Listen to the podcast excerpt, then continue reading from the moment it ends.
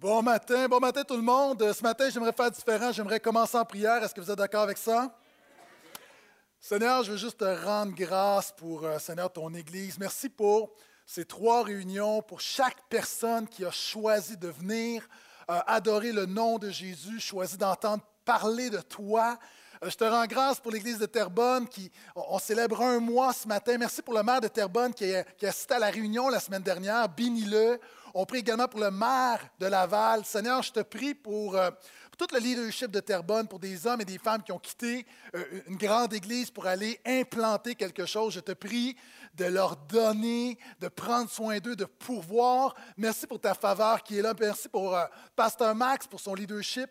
Merci Seigneur pour ta parole qui est encore pertinente. Je te loue du fait que, Seigneur, encore une fois ce matin, après, au-delà de mille messages prêchés, euh, je suis toujours nerveux, je suis toujours enthousiaste, excité quand je me lève le, dimanche matin, heureux de prêcher ta parole. Merci Seigneur, la grâce, c'est une grâce que tu me fais, moi qui est un homme indigne. Merci de te servir de moi. Merci pour ta parole qui nous parle encore. Et ce matin, on déclare que c'est une matinée de victoire au nom de Jésus. Amen. Amen. Nous continuons la série Yes. Nous continuons la série Origine sur le premier livre de la Bible, donc la Genèse 1 à 11. Ce matin, on embarque dans le Jardin d'Éden. Vraiment très excité d'embarquer dans le Jardin d'Éden. Donc, si vous avez une Bible, ouvrez avec moi Genèse, deuxième chapitre, le verset 4. Et pendant que vous tournez ce matin, euh, je vais, ça va me permettre de faire une petite capsule d'interprétation biblique, revenir sur ce que j'ai mentionné il y a deux semaines. Vous savez, euh, souvent on n'en parle pas dans les églises, mais c'est tellement important. Et ce que je veux, c'est non seulement t'enseigner ce que je sais, mais t'apprendre comment aller chercher ce que je sais. C'est-à-dire te faire en sorte non seulement de t'enseigner des choses, mais que tu sois autonome lorsque tu lis la Bible. On va également faire une petite capsule au niveau de la science, euh, donc quelques instants, ce ne sera pas très long. Évidemment, ce matin, beaucoup de points pratiques. Ce qui me fait le plus plaisir dans cette série, c'est lorsque des gens me disent, Pasteur, euh, suite à ton message, euh, tu as parlé de toutes sortes de choses au niveau de la science, de la Bible, mais ce que je retiens, c'est que Jésus veut mettre de l'ordre dans ma vie, Jésus veut remplir ma vie.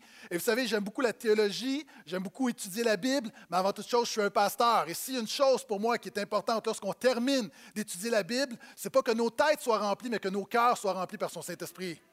Donc, Genèse 2, le verset 4. On va lire les trois premiers versets, donc un nouveau récit qui commence. Et ce verset-là va introduire ce qui se passe au Jardin d'Éden. Voilà la généalogie ou le commencement, l'origine du ciel et de la terre quand ils furent créés. Au jour où le Seigneur Dieu fit la terre et le ciel, il n'y avait encore aucun arbuste de la campagne sur la terre et aucune herbe de la campagne ne poussait encore, car le Seigneur Dieu n'avait pas fait pleuvoir sur la terre. Il n'y avait pas d'homme pour le cultiver, mais un flot montait de la terre et en arrosait toute la surface. OK, je m'arrête ici pour l'instant.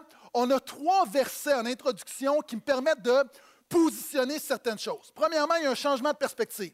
Genèse 1.1, on parle de la création du ciel, donc de l'univers et de la terre. Maintenant, il y a un zoom, on échange. Donc, Moïse ne se contredit pas, qui est inspiré par le Saint-Esprit, a écrit le livre de la Genèse. La Bible dit voici maintenant le commencement de la terre et du ciel. C'est un peu comme quand tu vas sur Google Maps. Hein, c'est toujours incroyable d'aller sur la planète Terre et de zoomer, de zoomer, de zoomer jusqu'à ta maison. Hein, est-ce que vous avez déjà fait ça? C'est incroyable. Maintenant, il y a un zoom. C'est le Google Maps du Seigneur, le Google Maps divin. Il y a un zoom maintenant sur l'humanité. La semaine prochaine, on va parler de la création de la femme, on va parler de Ève. Quels sont ceux qui croient que ça va être un beau message et les gars, c'est un bon moment pour dire Amen? Faites-le par conviction ou sinon faites-le par la crainte de quelqu'un qui vous regarde à côté, mais faites-le s'il vous plaît. Deuxièmement, on voit dans le texte que, et j'en ai parlé la semaine dernière et même dans les semaines précédentes, je ne crois pas que Dieu a créé le monde en sept jours. Je crois que Dieu peut le faire. Souvent, les gens qui ne croient pas que Dieu a créé le monde en sept jours, ils n'y croient pas à cause qu'ils ne croient pas au Dieu du miracle. Maintenant, je crois au Dieu du miracle. Dieu a fait des miracles dans ma vie. D'ailleurs, je crois que sept jours, c'est beaucoup pour Dieu. Dieu pourrait créer le monde en sept secondes. Maintenant, je ne crois pas que la Bible enseigne que Dieu a créé le, a créé le monde en sept jours. Non pas parce que je ne crois pas que c'est possible, simplement parce que lorsqu'on étudie la Bible, c'est comme évident qu'on n'est pas ici dans une interprétation littérale. Vous voyez ici, la Bible dit que Dieu n'avait pas encore fait pleuvoir. Et c'est comme si les lois de la nature euh, sont instaurées, ça prend du temps. Donc, et en même temps, quand on regarde Genèse 2 et Genèse 1, Il y a un zoom différent, mais dans Genèse 1, les animaux sont créés, ensuite les humains. Et dans Genèse 2, il y a un ordre différent. Et ça nous dit que l'intention ici n'est pas chronologique, mais théologique. Et en plus, euh, si on veut avoir une interprétation littérale, ce verset-là fait problème parce que la Bible dit, le mardi, par exemple, Dieu fait émerger la terre de l'eau. Et là, on nous dirait que le vendredi, lorsque Dieu a créé l'homme, que tout à coup, il y aurait une sécheresse. Est-ce que vous me suivez? Donc, toutes ces raisons ici pour démontrer évidemment, le texte ne nous dit pas comment Dieu a créé le monde. Ce que la Bible nous dit, c'est qui a créé le monde, et ça, on sait, c'est le Seigneur, c'est Jésus. Maintenant, troisième chose, on nous parle des flots qui montaient. Et ça, pour comprendre, ça semble un peu bizarre, c'est une conception de l'époque, une conception primitive, où on croyait qu'au début de la création, on croyait que dans la terre, il y avait des fleuves, il y avait les fleuves primordiaux, et une manière d'irriguer la terre, c'est que les flots montaient avant la pluie. Ce qu'il faut comprendre, c'est que Moïse écrit au 14e siècle avant Jésus-Christ, et son texte est une réponse aux croyances de sa culture. Souvent, on pense que la Bible, c'est un message éternel, mais on oublie. Oui, il y a des vérités éternelles qui ont été écrites dans une culture. Et souvent de fois, on oublie et on ne voit pas que tout ce qu'on voit dans Genèse 1 à 3, il y a beaucoup, beaucoup de conceptions de l'époque. Je vous donne un exemple. Quels sont ceux ici, vous voulez plus de Jésus dans votre vie? Si je réponds, moi ici, moi ici, qu'est-ce que je dis? C'est quoi moi ici, moi ici? Ah, quelqu'un crie tête à claque. Vous savez, mes messages sont sur Top Chrétien et j'imagine un Africain qui m'entend dire Moi ici, moi ici. Et là, tout à coup, il veut étudier mon message. Et là, il va dire sur un blog En fait, ce que Pasteur Guétan veut dire, il parle en québécois. Il veut dire moi aussi, moi aussi. Et en fait, on voit une répétition intensive de son désir de vouloir plus de Jésus. Alléluia! Là, on va le regarder, on va dire, mon ami, tu es complètement dans le champ, là. Moi aussi, moi aussi, voici ce que ça veut dire.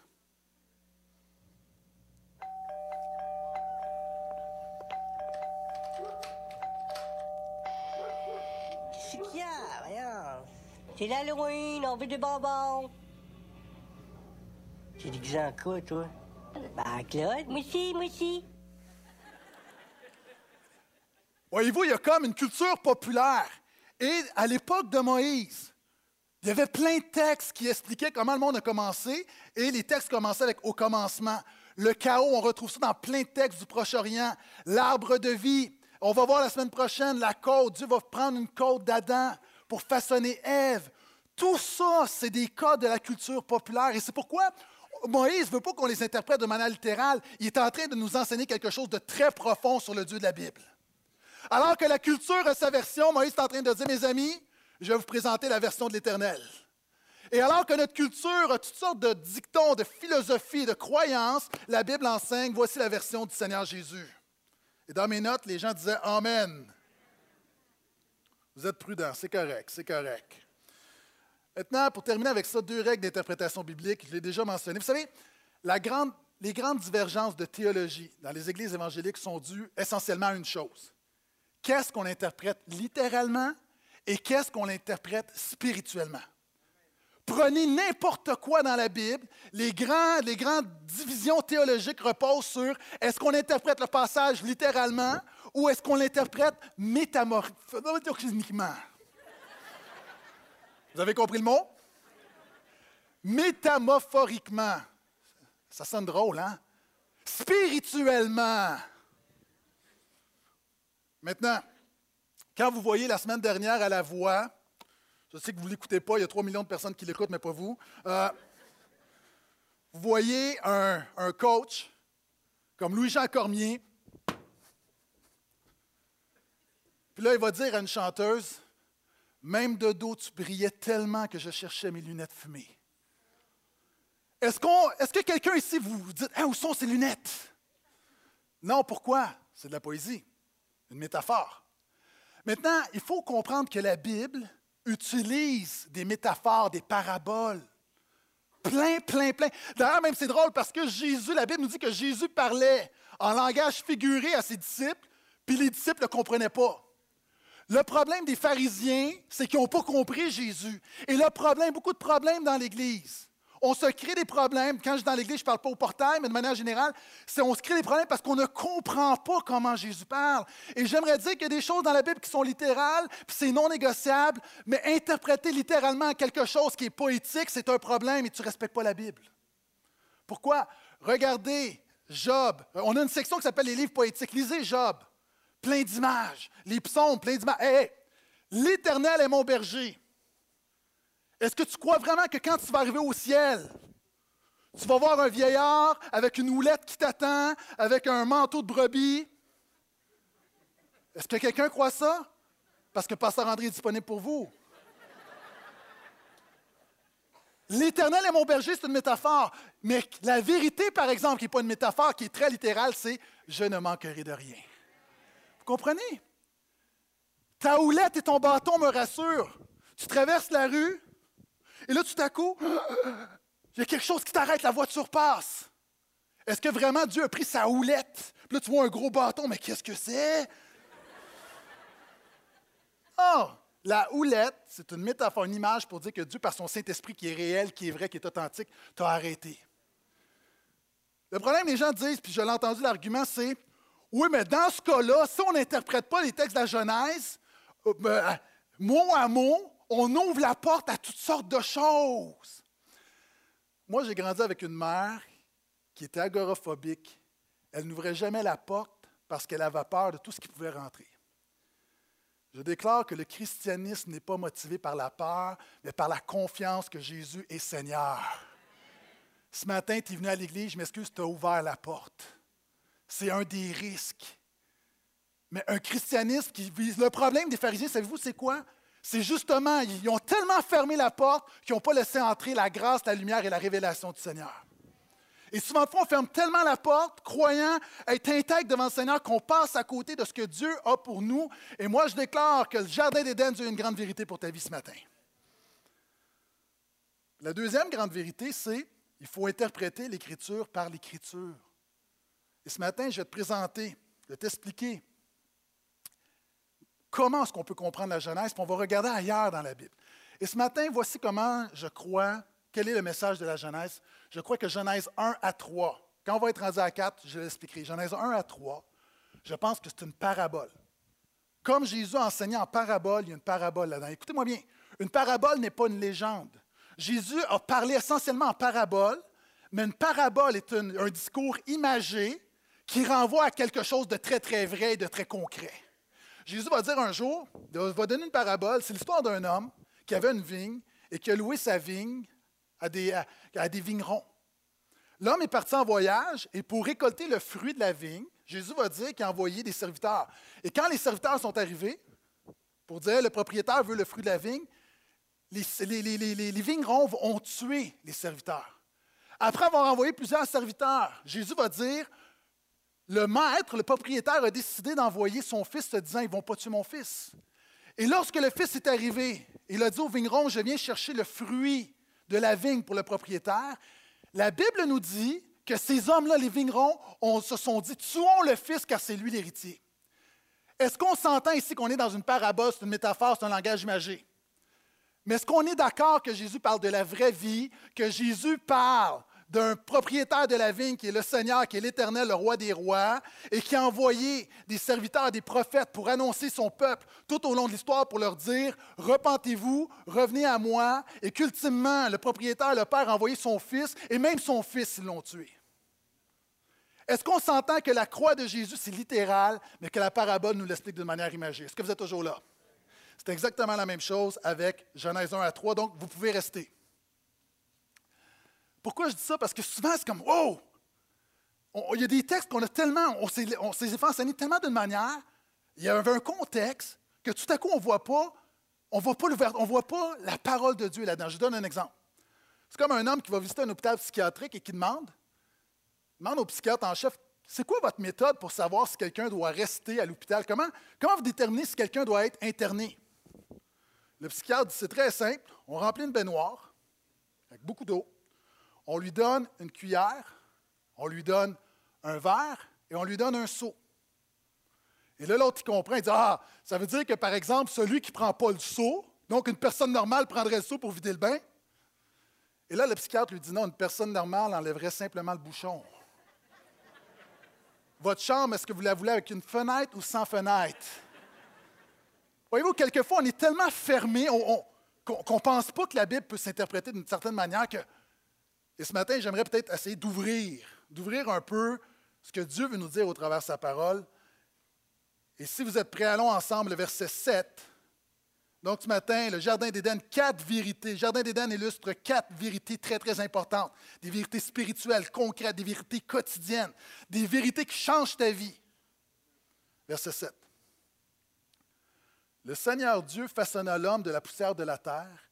Il insuffla dans ses narines un souffle de vie et l'homme devint un être vivant. Premièrement, Moïse, à son époque, une des choses qu'on voit avec les textes de la Genèse, c'est qu'il veut non seulement enseigner le peuple de Dieu, mais il veut démolir des conceptions. Et la première chose que Moïse veut dire, c'est que tu n'as pas été créé par n'importe qui et par n'importe quoi. vous allez voir, c'est concret pour nos vies. À l'époque, on croyait, les gens, là, tout autour, on croyait cette légende que l'humanité avait été créée, que les dieux avaient pris à un moment donné le sang d'un démon, il l'avaient mélangé avec la terre et ça avait créé l'humanité. Et là, les gens se promenaient en se disant Moi, je suis un mélange de terre et de sang de démon. Je n'ai pas une bonne estime de moi. Et Moïse est en train de dire par le Saint-Esprit, mon ami, ce qui détermine ta vie, ce n'est pas le sang du démon, c'est le souffle du Dieu de la Bible. Et la première chose, les gens pourraient dire, mais comment ça s'applique à nos vies? Aujourd'hui, les gens ne croient pas qu'on a été créé par un démon. La théorie populaire aujourd'hui, c'est qu'on croit qu'on a été créé par le hasard. Et moi, je crois que ce texte-là est très concret. Ce texte-là dit, tu n'as pas été créé par le hasard, tu as été créé par Dieu. Je vous ai déjà dit qu'avec des conceptions, des théories philosophiques, euh, scientifiques, on ajoute de la philosophie. Et souvent, ce qui arrive avec l'évolutionnisme, et non pas nécessairement la théorie de l'évolution, je parle le concept philosophique derrière, on va dire, que de rien, le rien a créé tout, le chaos a créé l'ordre, l'impersonnel a créé le personnel. Et la réalité, moi je veux juste déclarer ce matin que si tu es là, c'est qu'il y a un Dieu personnel d'ordre qui a voulu que tu sois là. Et cette conception-là, que si vous parlez à monsieur, madame, tout le monde, beaucoup vont, vont, adhérer à cette philosophie qu'on est le fruit du hasard. C'est un peu comme si je m'en vais dans la forêt et tout à coup, il y a un éclair qui arrive, puis l'éclair frappe un rocher, puis le rocher va, en bon québécois, revoler sur l'arbre. L'arbre va descendre sur un castor, ça va exploser. Il y a des morceaux de quartz qui vont partir, des métaux, clac, clac, clac. Et là, ça se promène, puis les éclairs. et là, tout à coup, voici ce qui va arriver. Une montre a été créée complètement ridicule. Comment, des, comment des, phénomènes aléatoires peuvent créer quelque chose d'aussi complexe qu'une montre? Je veux juste déclarer que tu es beaucoup plus complexe qu'une montre. Et quand tu regardes à une création, tu te dis qu'il y a un créateur. Et quand je regarde à l'humanité, quand je regarde à toi, quand je regarde à la créature, je vois un créateur qui est le Dieu de la Bible derrière ça.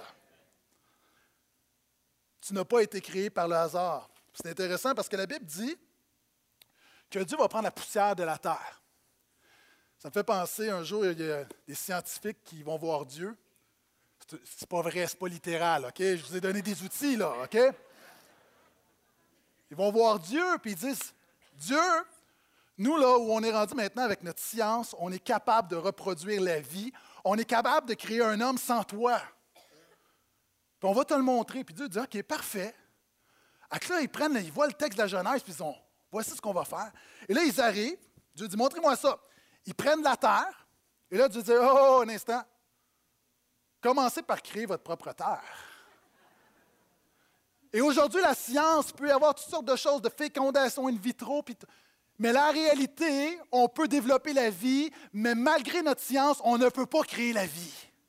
On a toujours besoin de quelque chose, d'une souche, on a besoin d'une base, et cette base-là, c'est seulement Dieu qui peut la créer. En fait, aujourd'hui, la science ne fait que recycler ce que l'Éternel a créé. C'est ça que le texte nous dit. Et regardez, il prend la poussière de la terre pour créer l'être humain, puis c'est intéressant parce qu'on va le voir la semaine prochaine, il va faire la même chose pour les animaux. Mais la différence, c'est que la Bible dit que Dieu va mettre son souffle dans l'homme. Et ça, c'est la seule fois où on le voit. Ce qui différencie l'homme de toute la création, c'est que tu as le souffle de Dieu en toi. Les gens peuvent dire non, mais biologiquement, c'est. Moi, je te parle, le Dieu de la Bible dit que environ, on dit qu'on respire des cycles de respiration, on en a 23 000 par jour. Chacune des 23 000 respirations que tu as par jour. Donc, 23 000 fois à chaque jour, ça te dit que le souffle de Dieu est en dedans de toi, que Dieu a un plan pour toi et Dieu a une intention pour ta vie. Maintenant, la Bible nous dit que Dieu façonna l'homme de la terre. Einstein a dit la chose suivante, puis je vais faire une petite capsule maintenant, je ne serai pas très long, sur des défis bibliques et scientifiques. Mais avant de parler d'Einstein, vidéo qui illustre, selon moi, l'attitude de beaucoup de croyants face aux défis qui se présentent devant nous par rapport à la Bible et à la science. Vidéo.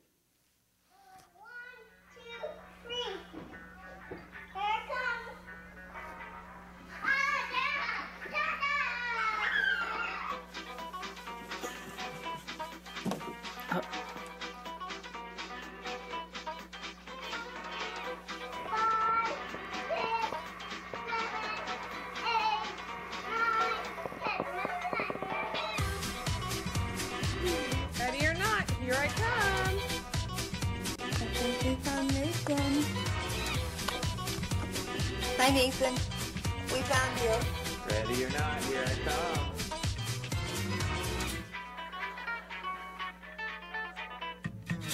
Where are you? I'm gonna find you. Where are you? Where are you hiding?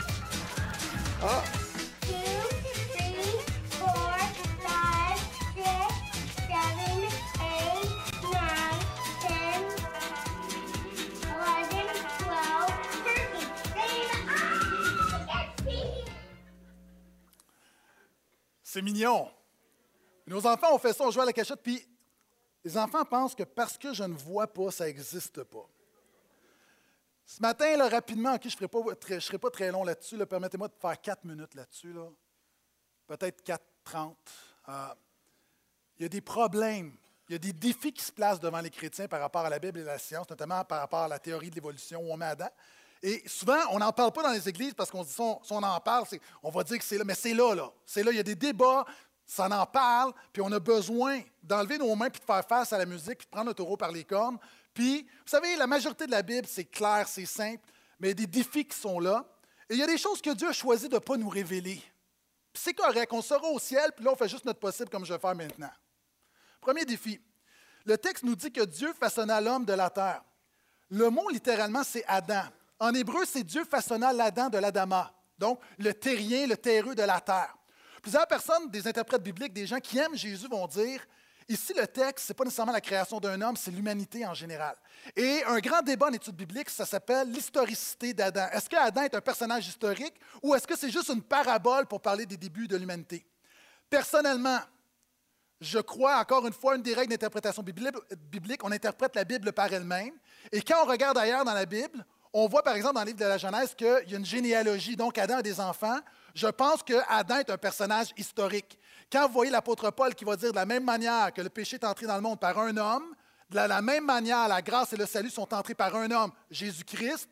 Donc je me dis, Adam est un personnage historique. C'est ma position. Je crois qu'il y a vraiment un Adam. Si la croix de Jésus a pris place dans l'histoire par un homme, je crois que le remède est à la hauteur de la maladie. Est-ce que vous êtes là? Donc, ça, pour moi, c'est réglé.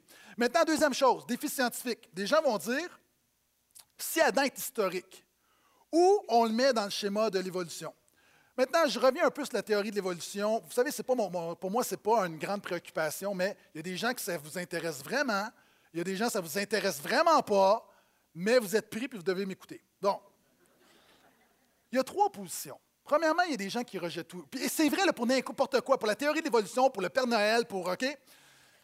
Pour tous les enjeux culturels, la première attitude de beaucoup de chrétiens, c'est qu'on rejette. Sur Facebook, régulièrement, des gens qui disent Ah, les scientifiques sont dans le champ. Et là, c'est la théorie du complot. Puis là, les scientifiques sont méchants. Puis il y a trois doctorats, mais ils ne connaissent rien. Puis moi, j'ai mes mathématiques de secondaire 3, mais je vais expliquer comment ça marche. Il y a un principe dans la Bible qui s'appelle l'humilité. Je dis ça comme ça. Donc, on rejette tout en bloc. Il y en a d'autres aussi, des chrétiens qui reçoivent tout, tout ce que la culture nous, présente. Il y a des gens qui me disent, Pasteur Gaétan, est-ce que tu crois à la théorie de l'évolution? Moi, je crois en Jésus. C'est quoi? C'est-à-dire, c'est- le- les mots sont importants.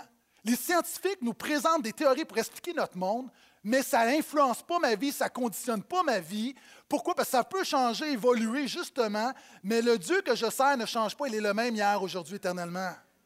Et peu importe ce qu'on découvre au niveau de la science, ça ne m'empêche pas de dormir. Et savez-vous quoi? Je crois que la science, même si elle est infaillible, il y a majoritairement du bon dans la science et il y a un principe qu'on appelle en théologie qui est la grâce commune. Et tout notre savoir, la civilisation, ça vient de Dieu parce que tout ce qui est bon vient de Dieu.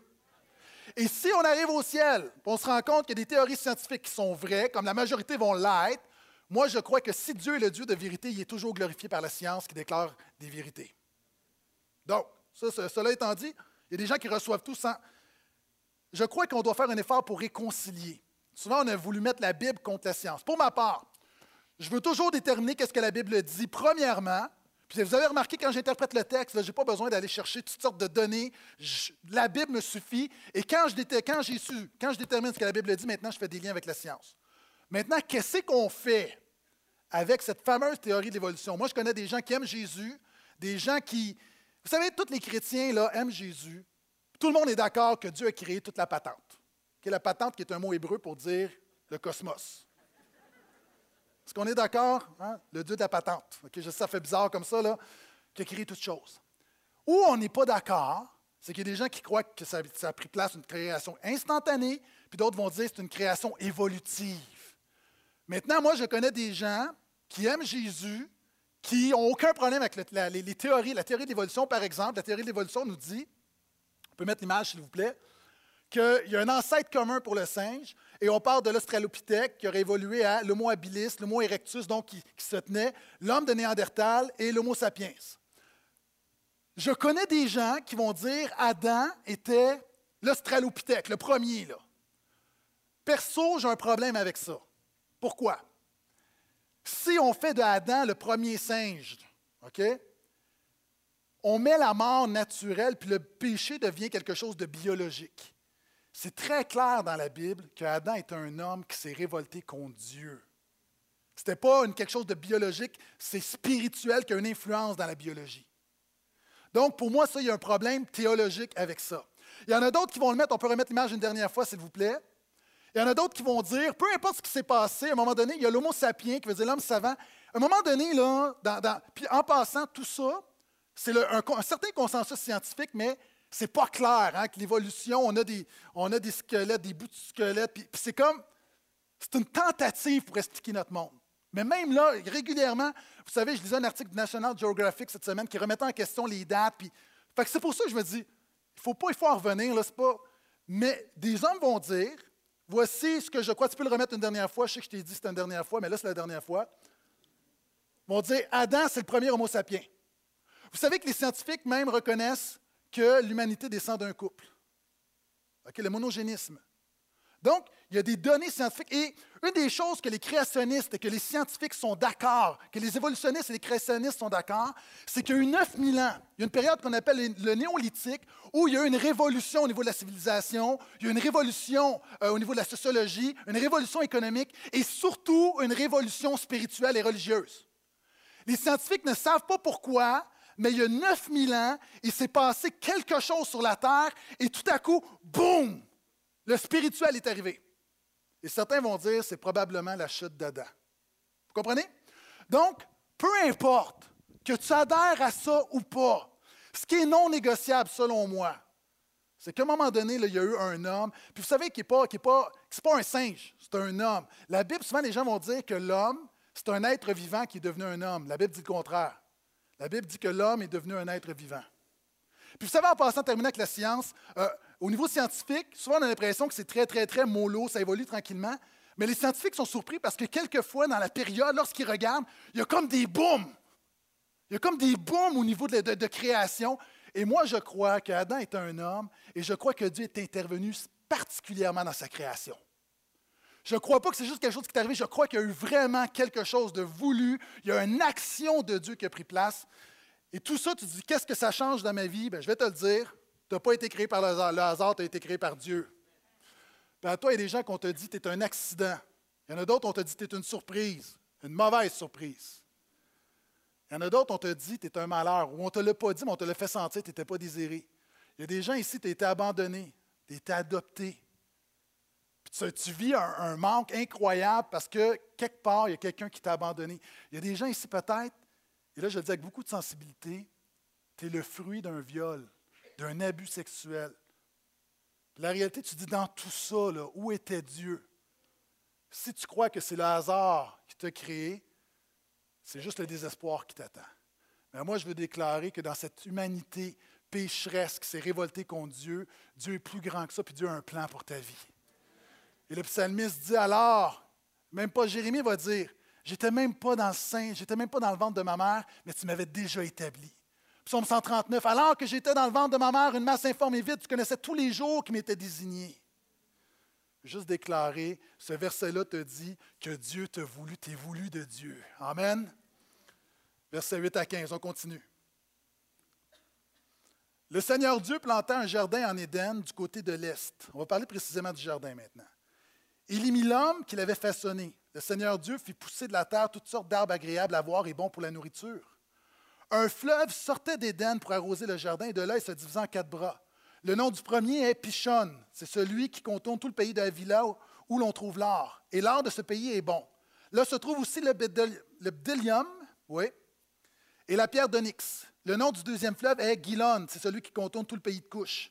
Le nom du troisième fleuve est le Tigre. C'est celui qui coule à l'est de la Syrie. Le quatrième fleuve, c'est l'Euphrate. Le Seigneur Dieu prit l'homme et le plaça dans le jardin d'Éden pour le cultiver et pour le garder. J'aimerais déclarer que tu n'as pas été créé pour vivre dans une jungle ni dans un, désert, mais tu as été créé pour un jardin. Il y a des gens ici, tu as l'impression que ta vie jusqu'à maintenant, ça a été une jungle. Tu as l'impression que tu fais juste survivre, problème après problème, pépin après problème, a des gens qui t'attaquent, problème à droite et à gauche. Et la réalité, tu as l'impression que ta vie est, est une jungle, et je veux juste dire que Jésus ne t'a pas créé pour la jungle. Il y en a d'autres, tu es dans un désert. Tu es isolé, assoiffé, fatigué, confus. Tu suis un mirage, puis tu as l'impression que tu t'enfonces, tu t'enfonces, tu t'enfonces. J'ai une bonne nouvelle pour toi. Jésus ne t'a pas créé pour être dans un désert spirituel. Il t'a créé pour être dans un endroit béni qui s'appelle un jardin. Ça, c'est le message du texte. Maintenant, la Bible nous dit que Dieu a planté un jardin en Éden. Éden, est-ce que vous savez ce que ça veut dire? Ça veut dire délice. Dieu a planté, donc j'aime l'image, Dieu a pris un jardin, puis là, boum, il l'a planté dans la bénédiction. Et j'aime l'image comme du Dieu qui a une certaine violence, une intensité pour te bénir. Il y a des gens ici, tu dis, ma vie, ce n'est pas un jardin d'Éden, je ne suis pas planté dans le délice, j'ai l'impression d'être dans la boîte jusqu'au cou. Vous savez, il y a un chant qui était très, très populaire qui dit, peut-être que demain, ça ira mieux, mais aujourd'hui, ma vie, c'est...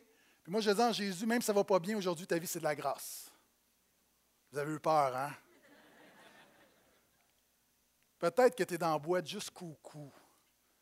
Mais je veux juste dire que Jésus a un plan pour ta vie. Et regardez, il plante le jardin du côté de l'Est. Pourquoi? Pourquoi à l'Est? Je vais vous le dire. À l'Est, c'est là que le soleil se lève.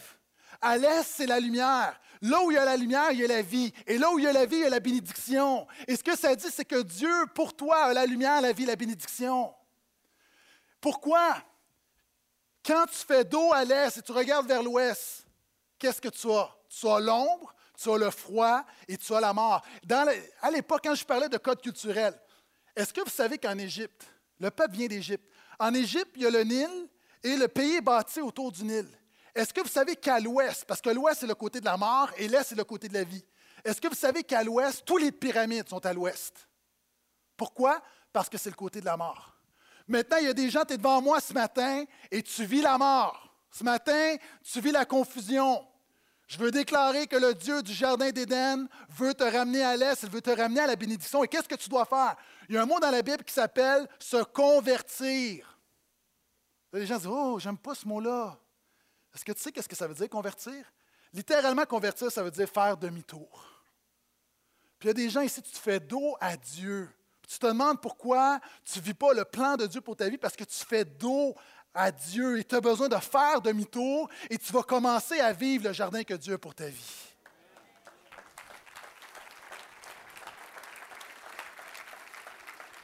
Et la Bible nous dit que du jardin d'Éden, un fleuve sort.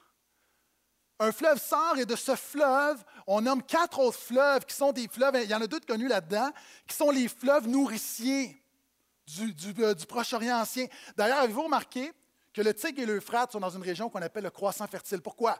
Parce que là où il y a l'eau dans la Bible et dans la culture de l'époque, l'eau, c'est la vie, c'est la fertilité et c'est la bénédiction. Et c'est pourquoi souvent dans la Bible, il y a des images d'eau qui sont des images de bénédiction. Quand on voit que le fleuve sort d'Éden et qu'il va nourrir, qu'il va être la source de tous les fleuves, ce que ça dit, c'est que Dieu est la source de toutes les bénédictions. Je vais dire quelque chose, tu ne pourras jamais, écoute-moi bien, tu ne pourras jamais trouver une bénédiction qui n'a pas sa source en Dieu. Si oui, tu penses que c'est une bénédiction, mais mon ami, ça va devenir une malédiction assez vite. C'est un piège. Il n'y a aucune bénédiction qui est hors de Dieu. Et le fleuve dans la Bible, c'est vraiment un symbole. C'est un symbole de bénédiction très, très. On, chantait autrefois. Moi, j'aime ça chanter, mais les gens n'aiment pas ça quand je chante. Mais j'ai le goût de vous gâter ce matin. Non, mais vite, OK, on va l'effacer, faites-vous-en pas, là. On chantait autrefois Il est un fleuve coulant du cœur de Dieu. Gens disent Pasteur, il me semble que tu chantes vite. Oui, j'ai hâte que ça finisse. Euh, le fleuve. Avez-vous remarqué Ézéchiel, une vision de la fin des temps, puis il voit le temple de l'Éternel, puis un fleuve qui sort. Puis si tu connais rien, tu dis Wow, il y a un problème, une inondation, appelle Calinex. Non! La bénédiction. Jésus va dire que celui qui croit en moi, des fleuves d'eau vive jailliront de son sein. Et à toi qui es en train de sécher, Dieu fait un fleuve d'eau vive pour ta vie. Amen. Maintenant, des gens qui vont dire, mais où est le jardin d'Éden aujourd'hui? Si tu regardes les indications géographiques, il serait, en, si on l'interprète de manière littérale, en Syrie ou en Irak. Est-ce qu'on s'entend qu'on ne veut pas aller vérifier? Mais, ah, OK?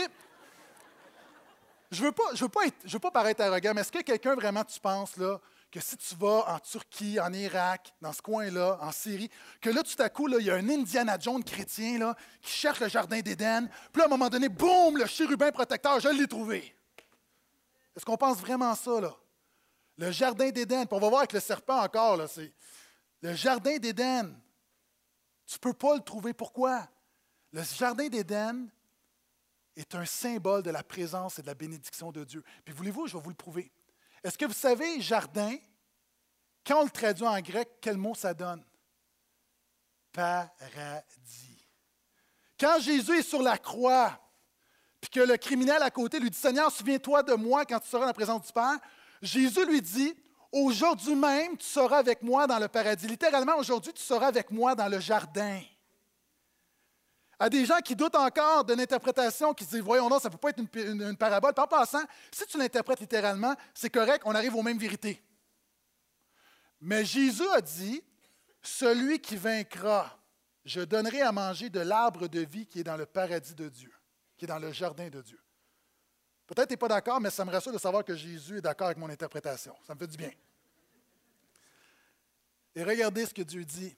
Il place Adam dans le jardin pour le cultiver et le garder. Qu'est-ce que c'est quoi le message ici? Dieu veut te bénir, mon ami. Dieu veut te bénir de manière que tu ne peux même pas imaginer. Dieu est la source de la bénédiction. Mais tu dois protéger ce que Dieu veut faire dans ta vie. Puis le mot d'ailleurs pour protéger, c'est le mot servir qu'on emploie pour les prêtres qui servaient dans la présence de Dieu. Et le message ici à Adam, puis le message à toute l'humanité encore aujourd'hui, c'est Dieu est le Dieu de bénédiction, mais mon ami, tu as besoin de protéger, de préserver ce que Dieu fait dans ta vie. Tu as besoin de protéger la communion. Tu as besoin de protéger le salut. Tu as besoin de protéger l'œuvre de l'Esprit dans ta vie. Est-ce que vous êtes toujours là? Soit on pense que oui, tu reçois par grâce, mais par grâce, tu dois maintenir ce que Jésus a fait dans ta vie. Demeurez ferme, nous dit la parole.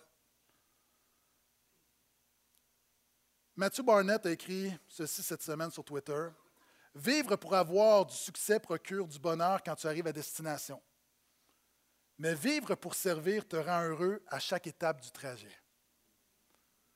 Dieu t'a pas créé, OK, puis là, je sais que ça ne fait pas le très, très euh, prosperity gospel, mais Dieu t'a pas créé pour le succès. Non. Dieu t'a pas créé pour être riche, pour être renommé. Non. Dieu t'a créé pour servir.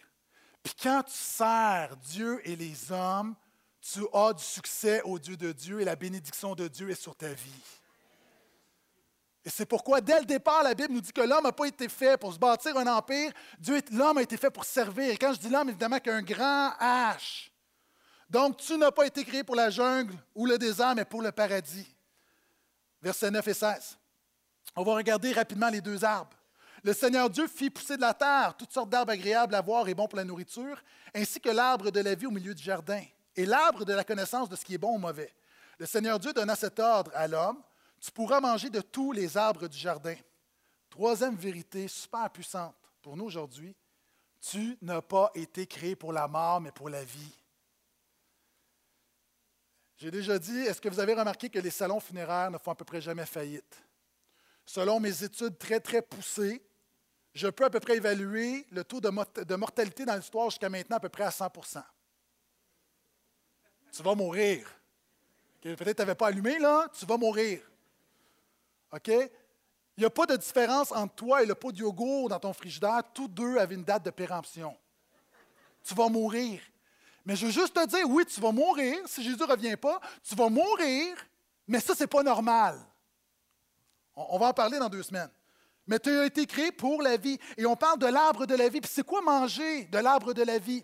Vous savez, dans la Bible, la nourriture, c'est le symbole de la vie. Pourquoi? Vous savez, tu, manges pour vivre ou tu vis pour manger, mais c'est lié.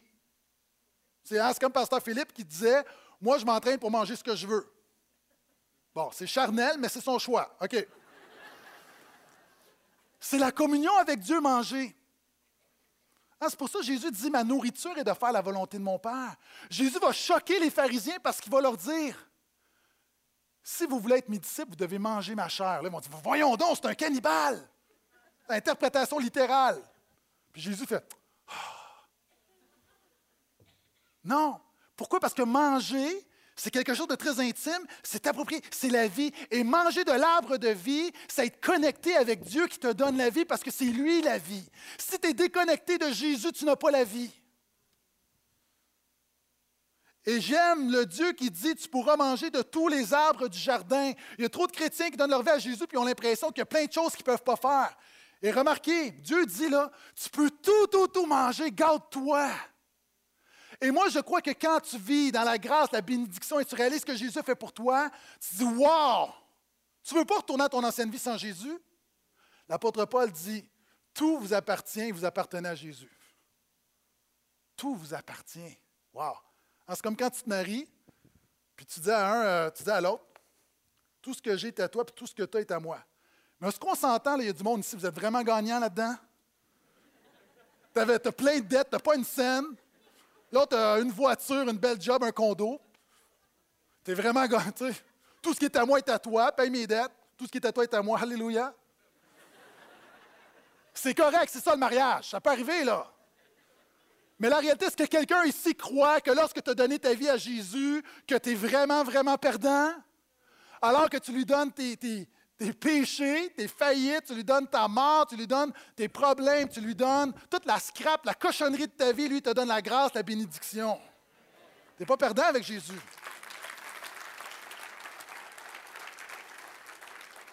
Mais si tu veux vivre ce que Dieu a pour toi, remarquez, l'arbre est au milieu. Ah, il y a des gens ici, là, Jésus là, est dans le fin fond de leur vie.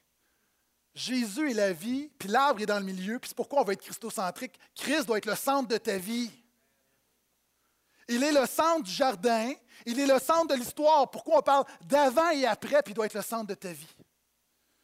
C'est quoi manger de l'arbre de la vie aujourd'hui? C'est laisser le Saint-Esprit renouveler ta communion avec Jésus. Ici, là, c'est possible de manger, de venir dans sa présence jour après jour.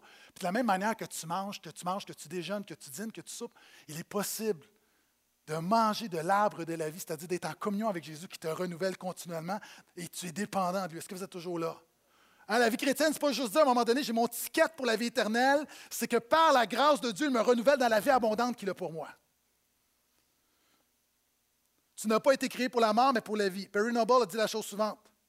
Je n'étais pas une mauvaise personne qui avait besoin d'en devenir une bonne. J'étais mort et j'avais besoin d'être amené à la vie. Mon témoignage, là, c'est pas. Je n'ai pas reçu un code d'éthique. Ce que, ce que Jésus a fait pour moi, ce n'est pas compliqué. J'étais mort. J'étais jeune, je pensais que j'avais la vie devant moi, je pensais que tout allait bien, je pensais que j'avais besoin de rien. J'étais mort et Jésus me ramenait à la vie. Puis à toi, ce matin, il veut faire la même chose. Puis peut-être même que tu as mis ta foi en lui et tu commences à vivre la mort. Peut-être que ça fait longtemps que tu n'as pas mangé l'arbre de la vie. Peut-être que ça fait longtemps que tu n'as pas connecté véritablement avec Jésus pour le laisser te renouveler. Et je termine. Verset 17. Il y a deux arbres. Mais tu ne mangeras pas de l'arbre de la connaissance de ce qui est bon ou mauvais, car le jour où tu en mangeras, tu mourras. C'est quoi cet arbre-là? On va en parler beaucoup la semaine, dans deux semaines. La semaine prochaine, je vais parler de la création de Ève. Ça va être un super beau message, les gars, dites Amen. Je vais parler de, couple, mais je vais parler aussi de célibat, donc un, message sur la famille. Dieu, Dieu a une provision là-dedans dans le Jardin d'Éden. Et voici ce que Dieu est en train de dire. Dieu dit, voici Adam, je t'ai créé, tu es en vie, je t'ai béni, on est connecté, maintenant je vais te donner la liberté. Il dit, tu ne mangeras pas. Vous savez, si Dieu n'avait pas donné ce choix-là, Adam n'aurait pas été libre. Il lui donne la liberté. Mais maintenant, écoute-moi bien. On a le premier commandement, mais souvent les gens, on peut entendre les pasteurs dire, quand Dieu a dit à Adam, tu ne mangeras pas, là, Adam s'est dit, ouh, c'est un peu comme ton enfant, tu dis, fais-le pas, il va le faire. Maintenant, Adam, il n'y avait aucune tentation là-dedans. Pourquoi? On l'a vu, Jacques dit que la tentation vient de notre convoitise qui vient du péché. Adam n'était pas tenté. C'est ce qui rend sa chute scandaleuse, on va y revenir. C'est un peu comme, OK, la semaine passée, les enfants, ma femme dit, on veut manger des sushis. Moi, je ne suis pas très fruit de mer. Je vais acheter des sushis, puis je décide de me faire un petit à côté, une bavette de bœuf. Et là, je fais la. Mais c'est la, bavette, là. La bavette pour adultes, OK? Et là, on mange à la table. Là, les enfants sont là avec ma femme, des petits sushis. Tu veux-tu un sushi, papa? Moi, ah! Zéro tentation. Tu sais, des gens comme des sushis, comme. Ah, moi, j'ai entendu des femmes, comme. Ah, des sushis, ah, vous devenez tout croche. C'est comme des sushis. Moi, des sushis, là, c'est du poisson froid. Non. Zéro tentation. Pourquoi? Parce que je suis béni. Là, tu peux me dire, tu peux m'arriver puis avec le. Hum, hum, hum, hum. Zéro tentation. Moi, je mange ma bavette. C'est comme, hey, ça accotera jamais ma bavette. Adam, c'est la même chose. Dieu lui dit, tu ne mangeras pas. Puis c'est comme, c'est, tu ne manges pas de l'arbre de sushi. On s'en fout parce que j'ai l'arbre des bavettes. OK, je sais que ce n'est pas très, très théologique, mais vous avez compris, là. C'est important, je vais y revenir. Puis Dieu dit à Adam, tu as tout là maintenant, la seule chose que tu dois faire. Puis il lui a dit le verset précédent, il a dit, tu dois juste protéger ce que tu as. Tu n'as pas besoin de le gagner, tu l'as déjà. Tu n'as pas besoin de vouloir plus, tu as déjà tout. C'est ce qui rend le péché, c'est encore une fois scandaleux et si dégueulasse. Il dit, tu as besoin de garder tout ça. Qu'est-ce que tu vas faire? C'est quoi l'arbre de la connaissance du bien et du mal? Dieu lui dit, tu vas dépendre. Écoute-moi bien, c'est vraiment important, j'ai presque terminé. Tu vas dépendre de moi pour savoir ce qui est mal et ce qui est bien. Manger de l'arbre de la connaissance du bien et du mal, c'est décider de déterminer toi-même ce qui est bien, ce qui est mal. Et le péché, fondamentalement, c'est ça. C'est tu te fais ton propre arbitre. Alors que Dieu dit que c'est mal, ta conscience peut-être t'accuse, la Bible dit que c'est péché, tu le fais pareil parce que tu dis que c'est pas si pire. Ce que tu fais, tu fais exactement comme Adam a fait Genèse 3 avec elle. Tu manges le fruit de la connaissance du bien et du mal. C'est au lieu de dépendre de Dieu, au lieu de faire confiance à Dieu. Quand mes enfants étaient petits, on est arrivé dans un parc, ils ont pris des petites baies, des petits fruits. Je dis, mange pas, c'est pas bon. Il ne l'a pas mangé. Pourquoi? Il me fait confiance. Et Adam devait vivre dans la foi, devait faire confiance à Dieu. Et c'est ça son péché, c'est un manque de confiance. Quand j'étais petit, mes parents disaient Mange tes carottes, c'est bon pour ta santé. C'est pas bon des carottes, mais j'y mangeais pareil parce que je leur faisais confiance. Aujourd'hui, je porte des lunettes puis je leur en veux.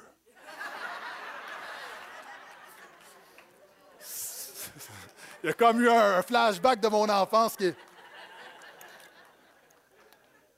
Quels sont ceux qui croient que notre Père éternel est parfait? C'est comme, dans le CrossFit, là, une des choses, c'est que tu es ton propre arbitre. Par exemple, on dit 100 répétitions, tu as une barre, des pull-ups. Puis là, à un moment donné, les pull-ups, c'est faut que au menton.